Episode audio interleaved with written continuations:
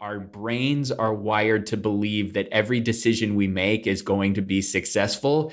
And in many, in many instances, we're able to strategize six or seven different ways that something is going to be successful. And we have this big disconnect of being able to think that something will fail. Welcome to the Inspire Podcast, where we examine what it takes to intentionally inspire. I'm your host, Bart Egnall, President and C E O of the Humphrey Group. And if you've ever asked yourself, how can you develop an authentic leadership presence? Or how can you tell stories that have people hanging off every word? Well, then this podcast is for you. And it's not just for executives. This is a podcast for anyone who wants to influence and inspire others in their work, but also in their life. Welcome back to the Inspire Podcast. Before I introduce today's episode, a quick note. Season two has gone a lot longer than season one because I've just been having so many great conversations that I didn't want to take a break, uh, but I will. And so the podcast will run likely uh, to the end of twenty twenty, and then we'll take a couple months off uh, and come back with more great content. So thanks for listening. Thanks for all the support. My guest today on the podcast takes us into the world of simulation. Matt Confer is vice president at Abilitie, a learning company that the Humphrey Group has partnered with. Uh, we have both brought our content and work to client engagements and really admired what uh, our respective organizations have done. So Matt had me on his podcast, Learn to Lead, and he has graciously come on mine. And we tackle how the company uses simulation to build leadership skills and what leaders can do to create simulations of their own, even if they're not using technology, using role plays and other exercises to kind of prepare people for success. And we also look at how you do that in this age of distraction. So lots to take away, and hope you enjoy this conversation with Matt Confer.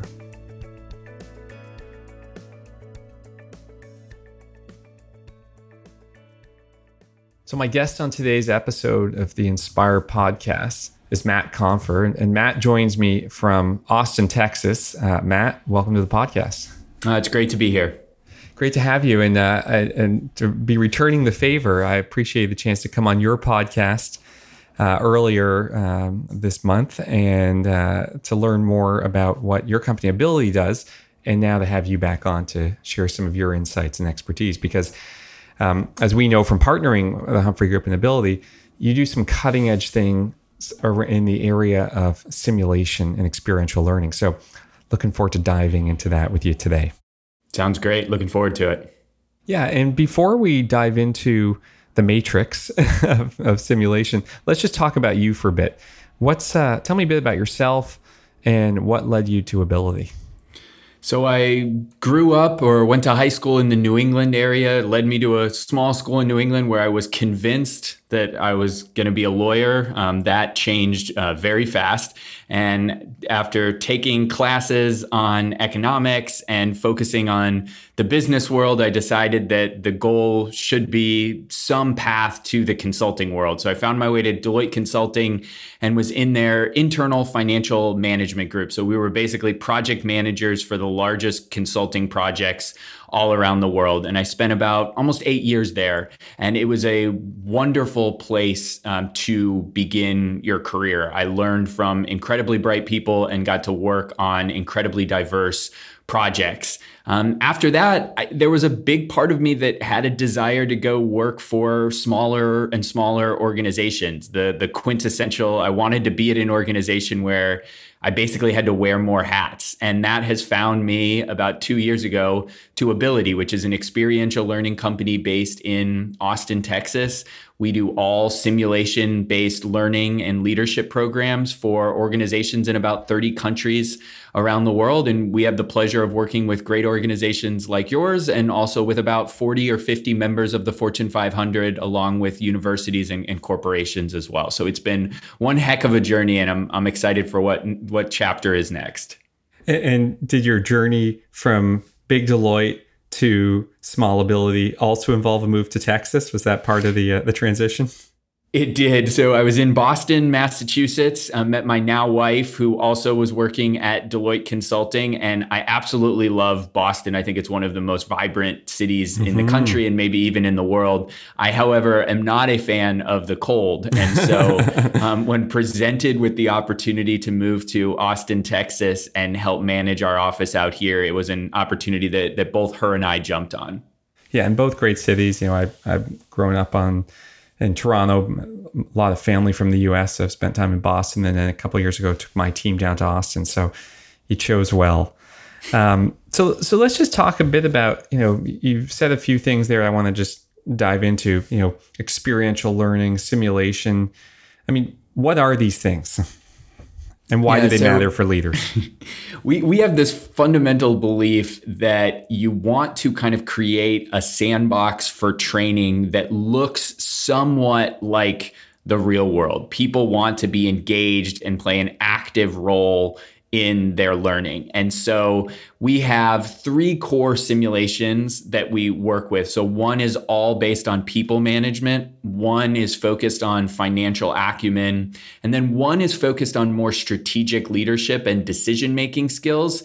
And so this is a gamified approach, meaning people log into a browser-based game. It kind of, in some ways, people think it has a SimCity type of look to it, where you and your teammates are getting information from the simulated interface, but also making decisions that impact the dynamic market that you're competing in. So in our decision-making game, you are basically building a company from the ground up. So if you drop the price, that impacts the market that every other team is selling into. So during the debriefs and during the strategy sessions, your team constantly has to be disseminating information between your teammates and reacting to what else is going on in the market, which hmm. provides a fruitful opportunity for us to talk about cross-functional communication or strategic planning, or how do you deal with ambiguity. So we've tried to gamify the approach to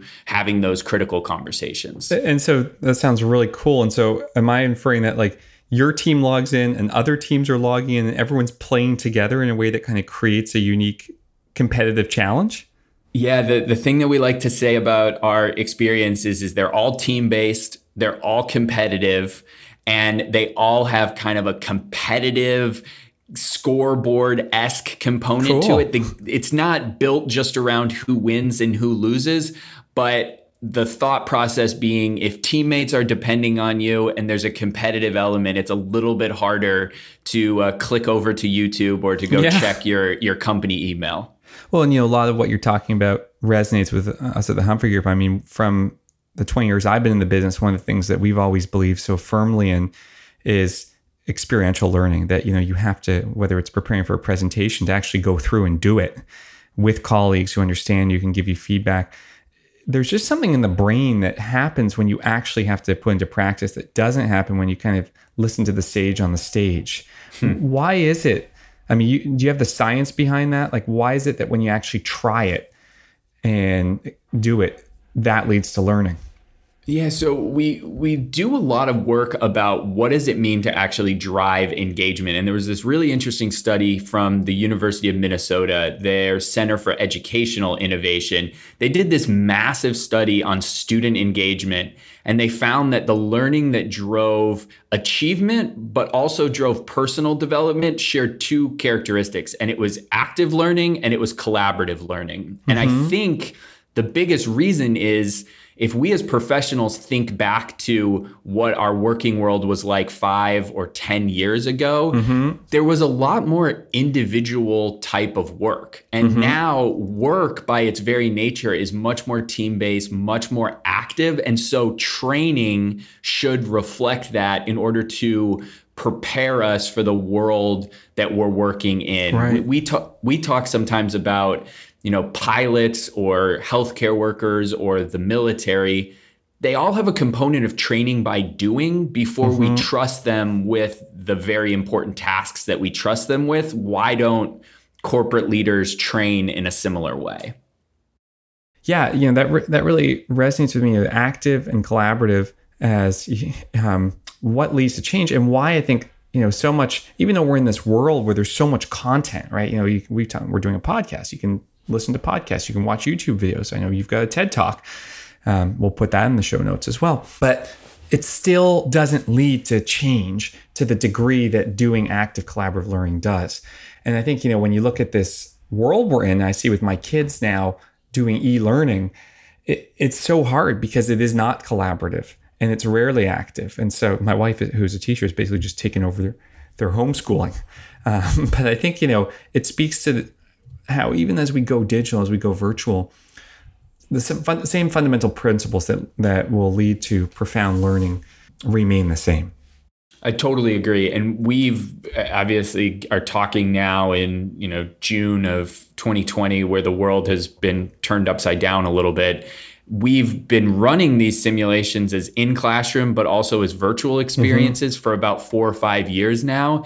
And some of the learnings that I think made us very successful in the physical classroom is also, to your very point, what's making people successful in the virtual classroom. If you don't have people engaged and if you don't have them communicating and active in the process, it's so easy to get distracted or taken in a different direction. And, and then you miss the opportunity to hit those learning objectives, no matter what the learning objective really is.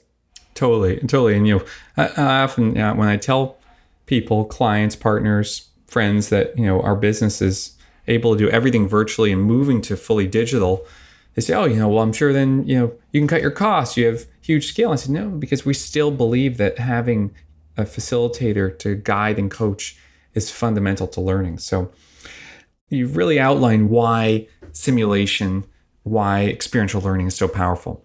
And obviously people could send someone to an Abilitie program, but let's let's imagine we've got people listening who are people managers, who are leaders. How should they be thinking in how they manage and develop their talent about incorporating principles that you use to training and developing their, their teams?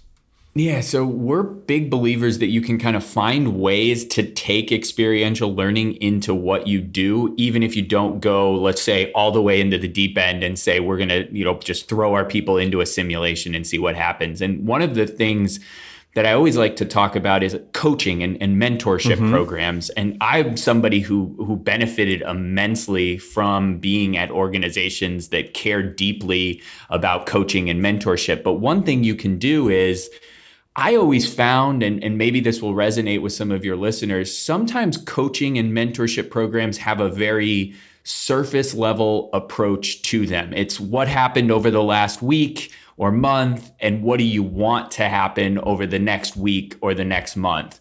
I think you should dive two levels below that and say, okay, let's take an experiential approach to this. Let's act out a case study. Let's hmm. do something with our mentor. So let's rip something from the business headline that just happened, and let's say the manager should play this mm-hmm. role and the mentee should play this role. And let's actually act it out. And then let's talk about, well, why did you handle that when you got that question? We were, you know, we were playing that we were a press conference and something just happened really bad. And I was the reporter and you were the executive. Right. And I asked you something and you responded that way. Well, why did you respond that huh. way? And that mentor might say something to the effect of, well, seven years ago in my career, I did the I did the opposite approach and I got ridiculed for it and it didn't resonate with my team. So actually act things out. Pretend right. that the practice world, the training world is the real world, and see how you can push people's comfortable limits. I'm I can say, you know, because we get people to role play in our courses. Even in our courses, there's objections. Oh, this is artificial. Uh, this won't really replicate what's going to happen. What feedback or guidance would you give to managers who are saying those things to your suggestion of bringing role plays into coaching and mentoring? Yeah, I think back to, I had the pleasure of, well, I was at Deloitte um, going back to school to get my M B A. Mm-hmm. And and I think part of it is part of my personality, but I really always liked the the case study Socratic method. I, mm-hmm. I found it fascinating to hear how other people think.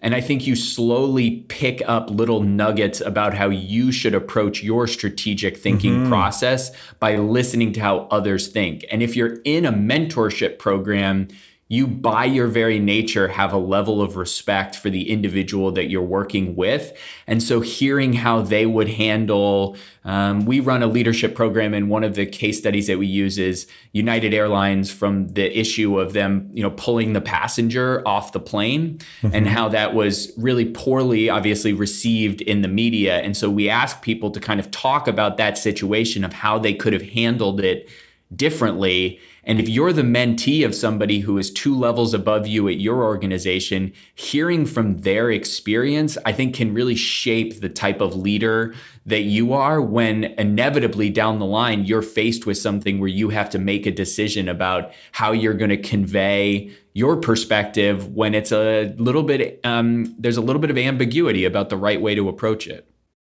So, Matt, what's the one piece of advice you'd give to someone who is looking to really make the most of this role playing? I think the biggest thing is you have to embrace the opportunity to play a character. But the second thing, and it's kind of a corollary, is sometimes we throw a little bit of a curveball at people to keep them at their toes. So we'll ask them what they believe the potential right approach is, and then we'll ask them to actually play the antithesis. Hmm. You embrace, you embrace in some context the devil's advocate role, and it forces you to really crystallize your belief when you have to play the alternative, and it gets you more comfortable hmm. dealing with the challenges that we all face. Yeah, I love that. I mean, I think, you know, really just having to, you know, think about with empathy the other argument. You know, I think that's that's the most fascinating thing to me there is how is the other person taking the position and why? So, um, yeah, it forces you to kind of get out of your own head. So great advice to anyone mentoring and coaching people, you know, embrace simulation, embrace role play, and, you know, go with it. Let's let's look broader. You know, if you're not in the one-on-one context, you're leading a team. Um, how do you incorporate these practices of experiential learning and simulation in that context?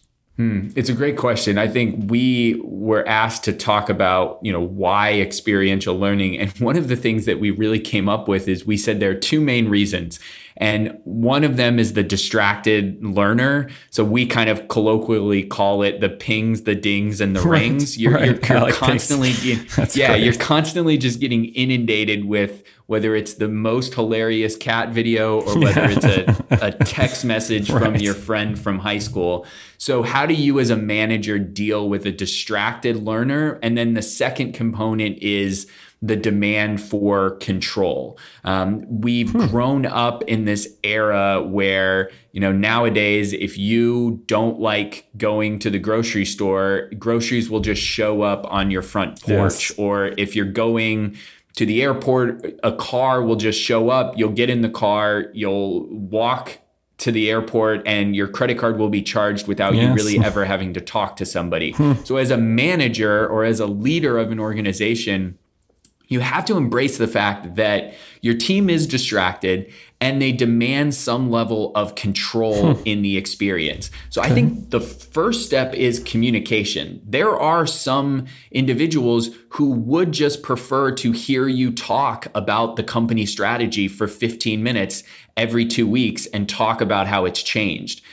But there are others who would say, I would love to get an email from you in advance about where our strategy is. And then I want you to host a listening session every two weeks where we actually banter back and forth and talk, and you respond to questions about where we're at. And I think that's applicable in a strategic context. I also think it's applicable in a training context. You need to talk to people about how, how you, they want to be met for their learning objectives hmm. and then adjust your program accordingly. And what would be, are there kind of three ways broadly that you see that people want to learn? Are there kind of some common themes that you should be exploring? I think common theme number one that we see is some people want some of the opportunities to be at an individual pursuit. So that very well might be sharing with them if you're a book person, here are two books that we think really resonate with what we're about to teach you a month from now or a week from now. If you're a podcast person, or if you're a academic journal person, or if you're a YouTube interview person, like here are different opportunities for you to get a sense for the context that we're going to talk about. So I think option one is give people some level of choice. Okay. I think number two is make it collaborative. Well, one thing that we hear time and time again is the best part of a training. We're obviously big fans of our simulation, but the thing that resonates mm-hmm. the most with people is not the technology, it's the opportunity to interact with other people hmm. on their team or in their department. So I would say wholeheartedly embrace collaboration. And number three is, in a virtual environment, still look to replicate some of the things that people love about the in-classroom training experience. So we still host virtual coffee breaks during our virtual trainings. You're making the coffee at home rather than, you know, going out of the room to a nice, you know, hotel lobby where they have a beautiful coffee bar set up. But put people into a breakout room so that you can have coffee with somebody that you don't normally interact with. So you still get the fifteen minute break, but you still get the networking. Yeah. And I think, you know, if, if, for those listening who aren't doing training, if you're running meetings, if you're doing, uh, you know, large group get-togethers, there's a lot of important, you know, practices to know that people still crave that social connection. And you may have to find different ways to enable it and also to enable collaborative dialogue. So it is, I mean, it's so so fascinating, the parallels of running training and and leading, you know, and communicating as a leader. It's it just demands uh, a new level of intention now uh, from leaders in this in this um, attention starved economy. With the, what was it you were calling it? The pings, dings, and the pings, the dings, and the rings. Yeah, the rings. Yeah, and. And honestly, I couldn't agree more. I have a colleague who I think has done an incredible job of embracing her role as a leader in this new world. And she hosts these Zoom chat meetings where basically all she does is sit in a Zoom room as if she's sitting in our conference room when we were back in the office, and anybody can pop in at any time. And many of the opportunities, they just work. They don't even talk mm. that much. It's just more to replicate the the conscious mm. belief of sitting next to somebody and being able to bounce ideas off of them. I and I that. think that's really resonated with her team. I love that. So you're working together rather than coming together to meet about something. Yeah. That's a that's a powerful takeaway. If you're with a team, okay, so you're you're bringing your team together. You're making sure they have opportunities to connect. They're, you're creating this collaborative environment. Now, you've talked about how in the one-on-one setting, you can put them into role plays, you can play the other side, you can really get into character. How should leaders think about bringing those tools and techniques of simulation and experiential learning to a team setting? Yeah, I think it's a spectacular question. And one of the things that I've seen teams do really successfully is when they're at the crossroads of making a really big decision, sometimes you have to say, if this is an unmitigated failure, why is what we're thinking about doing going to be an unmitigated failure? And I think the reason is because our brains are wired to believe that every decision we make is going to be successful. And in many, in many instances, we're able to strategize six or seven different ways that something is going to be successful. And right. we have this big disconnect of being able to think that something will fail. I, I had the pleasure of um, getting on stage at a TEDx conference in, in Dallas and talking about our three-step decision-making process. And number two on that list was embracing a premortem. And the reason that we called it that was because teams and individuals tend to deviate towards a postmortem. They wait hmm. until their decision is done or their action has been completed. And then they all get together and they say, okay, why did this hmm. work or why did this not work? You need to be having the why would this not work conversation on the front end. And a lot of the teams in the simulation that we see or the leaders that we talk to aren't having those conversations. They're asking people to hypothesize why this will work. You need to put the same energy into hypothesizing why this will be an unmitigated failure. Okay, so let's dive into that one, because because again, much like your play the other side, it's counterintuitive.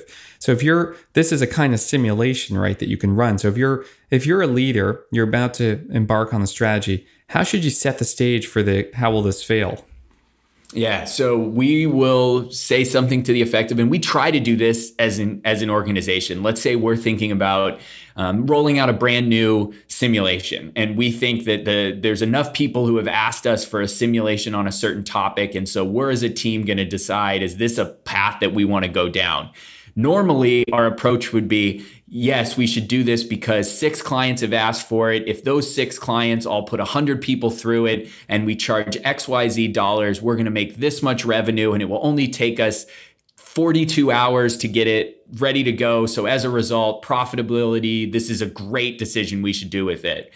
Our our approach is, let's first say, okay, let's say that the six clients like it, but they don't have a fit for it, or the people that they run through it aren't that engaged in the process, so the people don't re-sign for the next year, or if the technology doesn't resonate with them, it might cause problems with us in future work with this organization. We almost try to sticky note and throw up everything that could cause this to just fail miserably. Mm. And it's a really weird thing that is sometimes hard to turn that part of your brain on. But I think when you do, you by your nature then adjust your decision making to mitigate for those outcomes. And not only does it protect you, I think it also makes the final path you, you go down right. more successful. It's almost like that, I don't know if you've ever read that book, The Wisdom of Crowds. Uh, exactly. Where, you know, you find that you, when you have these disparate perspectives aggregated, you end up with a more accurate than, um, decision than if any individual one. So the, this to me is almost like forcing yourself to have the contrarian position so that you can ultimately come up with the best decision. Do you, do you mind if I share my favorite story from history about this, yeah, this please. topic? Okay, Love so it. it's about snakes, so permit me Bring a it. little bit. Okay. So d- during the era of colonialization in India, the British government was concerned about the number of cobra snakes in Delhi. So this major city in India, they had all of these ideas and all of them failed. And finally, what the government decides to do is they offer a cash bounty for every dead snake. So initially, this is a great idea and a ton of dead snakes get brought to the government and it, it kind of starts to work. The problem is imaginative individuals started to breed cobra snakes oh, no. because now they could generate this immense amount oh, of income. The government then becomes aware of this and they scrap the reward program, as you would imagine that they do. Right. Well, then all of the snake breeders just let their snakes free because they have no value. And so as a result, the snake problem got worse, not better. And I think that the whole theory that I have between behind embracing a premortem is you have to assume that something will be an unmitigated failure so you can work to protect yourself from making those disastrous decisions. I love it. The unintended consequences. It's exactly. A, it's a great story. And, and and that leads to my final question I was going to ask you, which is if you're a leader and you're you're coaching through simulation or you're leading your team through one of these counterfactual exercises, what is the biggest mistake that you observe leaders making that people should be aware of so they can avoid? Hmm. So we called our third and final step, check the basics. And I think it's the biggest mistake that I see people make. So I have the pleasure sometimes of facilitating one of our simulations. These are high potential or high ranking executives or rising leaders mm-hmm. at incredible organizations. And they'll put together these grandiose plans. Sometimes they'll craft these elaborate spreadsheets. And then it's a small mistake that trips them up. And I think it's because we get bogged down with complexity. And then as a result, it's the little things that end up uh, messing us up. The the story there that I shared from the test stage was there was a plan or a mission to actually study the climate of Mars. And it ended up being an unmitigated failure because the spacecraft actually exploded and, and burned. And the reason was there were two teams working on the mission. And so these are rocket scientists working on this incredibly elaborate mission. Right. And one of the teams was using the metric system and the other team oh, no. was using inches, feet, and pounds. And so you have these legitimate rocket scientists forgetting to check that both teams are using the same unit of measurements. And we actually see that on a much smaller scale in teams and individuals all around the world. You have to check the basics. So that would be my answer to that question. I love it. If if rocket scientists can fail, then so can the rest of us humble beings. Exactly. Yeah. Matt, this has been a great conversation because, you know, I think a lot of people may think of simulation, experiential learning as something either to be done by training providers, which, you know, your firm and my firm are, but perhaps even beyond, you know, when you think about like the technology required to create something you've done, is something that's just not within their grasp. But I think what I'm really taking away, and I think what people listening should take away, is that every leader has the capability to bring simulation to their work, whether they're coaching, mentoring, leading a team. And there's some very simple ways to do that. You know, uh, the, the role playing, the counterfactual exercise, getting into it, um, checking the basics that that everyone should incorporate. I know I, I'm taking away some things that I'll be using with my team um, to sharpen our focus and, and give ourselves a chance to be better at our business. So appreciate you sharing. I can see why you guys are good at what you do. Well, thank you very much for the time. I've really, really appreciated it. Yeah. And if um, if people want to kind of get a taste of what you do or any of the content of the Abilitie, where should they go and uh, what should they look at? You can find us on all of the social medias and uh, via Google search, just Abilitie and simulation-based learning. I'm on all of the social medias as Matthew Confer. And then you mentioned earlier, and it was an absolute pleasure to have you on our podcast, which is called Learn to Lead. And that has been a wonderful thing that our organization has done. And so I thank you uh, for your time on that. And I thank all of your listeners for the uh, the attention today. Yeah, and we'll put a link to that in the, the episode notes as well, because it's a great podcast. Not not my episode. I mean, it's one of, one of the larger ones, but uh, the podcast in general, I mean, is uh, is well worth a, a follow. So thanks for coming on and uh, sharing your expertise, and look forward to continuing partnership between our organizations. Thanks so much.